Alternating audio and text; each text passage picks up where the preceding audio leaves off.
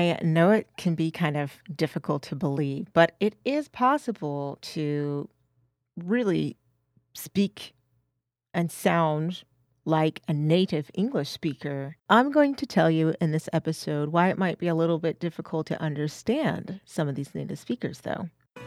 You're listening to Living in English 365 by Paradigm English. Welcome to a special episode of the Living in English 365 podcast titled Why It's Hard to Understand Natives in English. Paradigm English. Hey, welcome. I am Ashley Rohn from ParadigmEnglish.com, and this podcast, Living in English 365. If you're new here, I'm excited for you to be here. If you have been here before, hey, welcome back.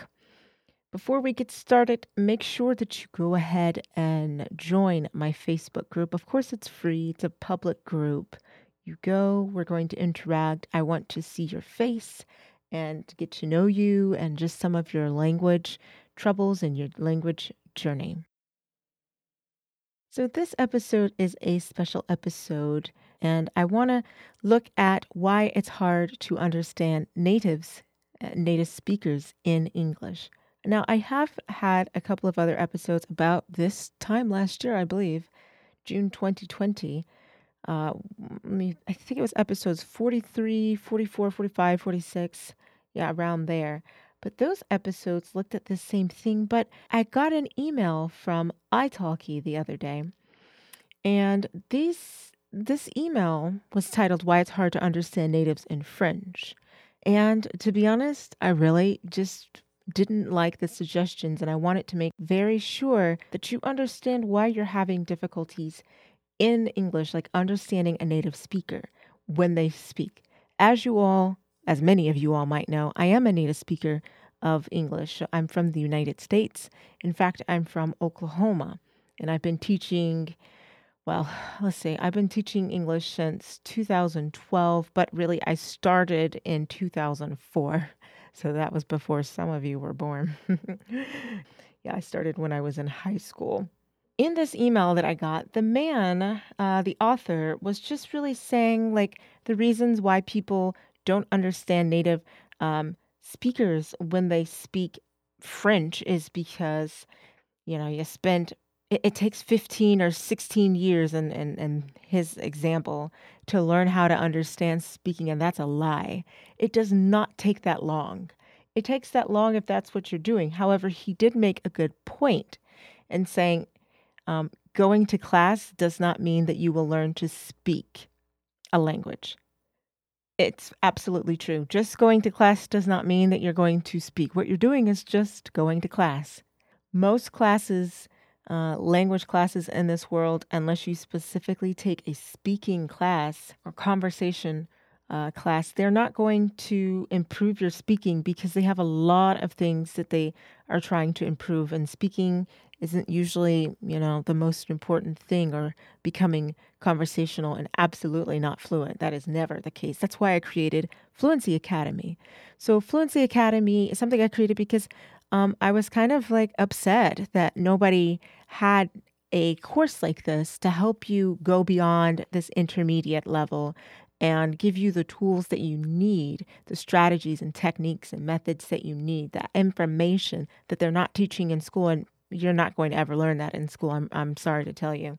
That's why I created this course. So I'll post a link below. I'm still creating a new section for this, so it's going to look different than the first Fluency Academy. But check below. There's a wait list that you can sign up for, and I'd be happy to have you there.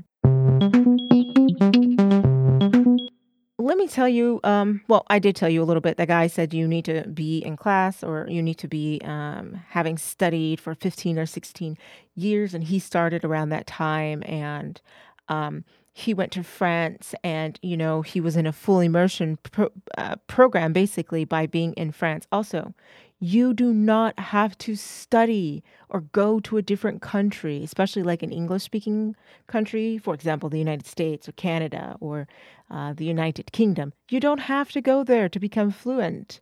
That's a lie. Do you know why?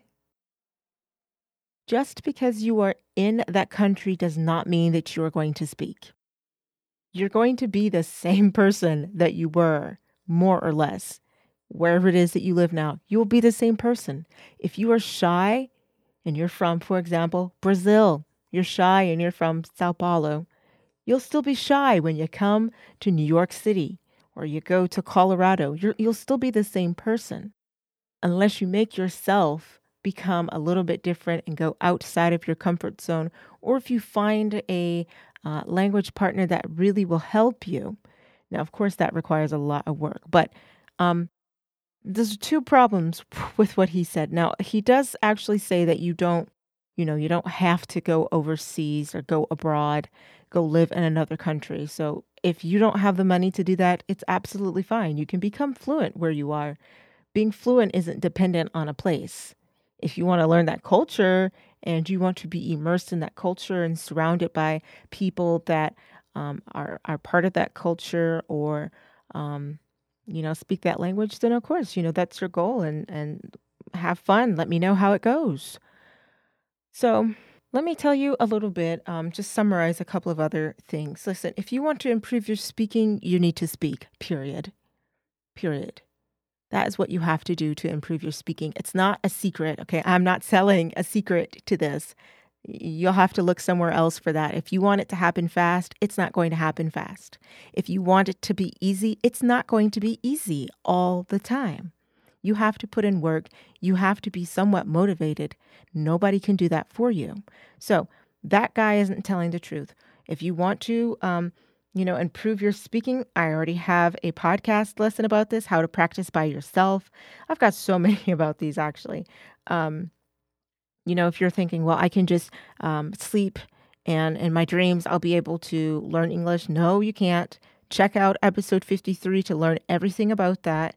If you look at episode 54 that I did, which is practice speaking English at home, 7 ways to save time and reach fluency, that's going to tell you 7 ways that you can do it. And if you go to my website, ParadigmEnglish.com, you'll be able to see the full list of ways that you can improve by yourself. Of course, you can do a language exchange. Right now, I'm working with a language partner to improve my French because I wasn't practicing. I know I'm bad, but I was not practicing. So thank you to my French partner. As many of you know, I am learning Turkish, and my language teacher, I found her on iTalki. So, of course, you can go to iTalki, you can go to Verbling, you can go, there's HelloTalk. Just be careful. Some reasons that you are not understanding or you don't understand native speakers. Well, first of all, have you practiced your listening? Have you practiced not just with YouTube videos or watching some TV series or whatever.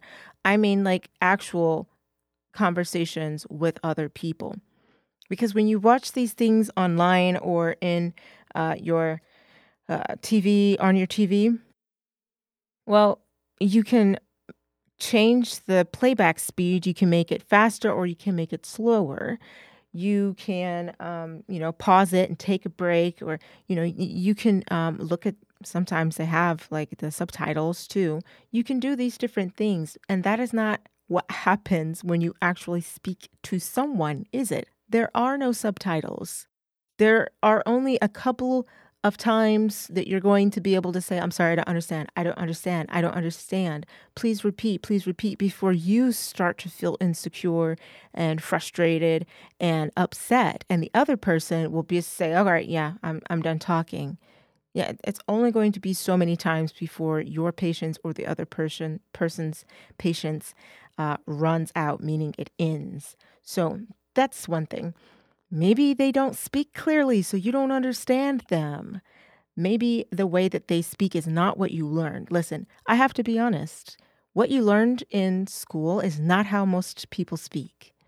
If you speak like that to them, of course they will understand it, but they know the rules. They know them. They don't have to necessarily learn them. And because they know them, they can change them. They can break them. Sorry, that's how it works. In your language, you could very well do the same thing. I know in French, it's the same thing. You don't learn the way that people actually speak and how they speak to each other. It could also be maybe your teacher was kind of old and maybe he or she didn't actually know how people your age speak. It's totally possible. Sometimes teachers are just out of the loop, as the phrase goes, or which means they just don't know. They're not part of the in crowd. They're not cool, basically.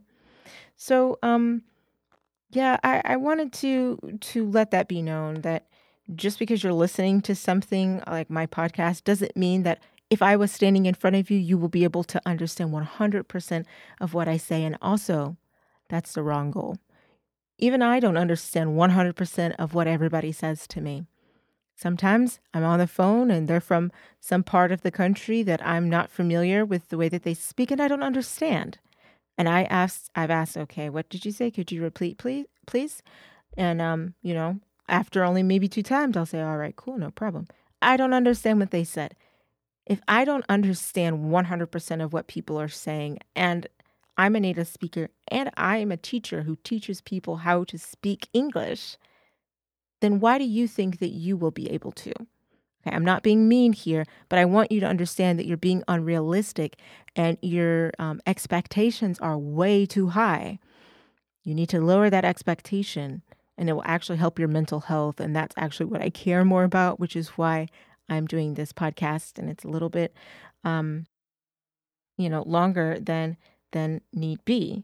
So just understand that a lot of times the difficulty in understanding a native speaker is in the way that they combine words and sounds.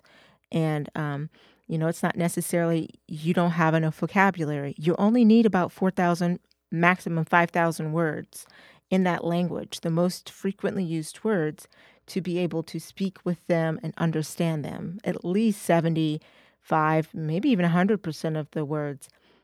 English has a couple million words, and some languages have less, but English has a lot of words. You're not going to learn every single word. I don't know every single word. I have a master's in teaching English to speakers of other languages. I don't know every word in English, and I don't know any native speaker that does. So I just wanted to make this episode to encourage you and to remind you to set your expectations. Make them realistic. If you want to know some of the top 15 frequently used words and phrases, check out episode 29 or 30. If you want an easier way to learn some vocabulary, check out episode 31 that I've done. So I hope that this has helped you. Let me know what you think is the most difficult thing for you personally when listening to and trying to understand native speakers of English. I'm very curious now. What do you think? And as always, make sure that you join me over on Facebook. I created a group just for you all, just for y'all in this podcast, and it's the Living in English 365 podcast.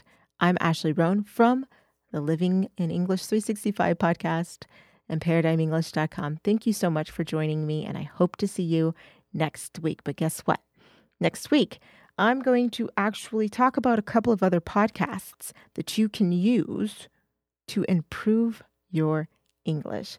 I'm also, lots of information for you today. My next 2-part series about how to stop freaking out or stressing when you talk on the phone. So part 1 is going to be a little bit about why is listening on the phone so hard and some reasons you're having trouble.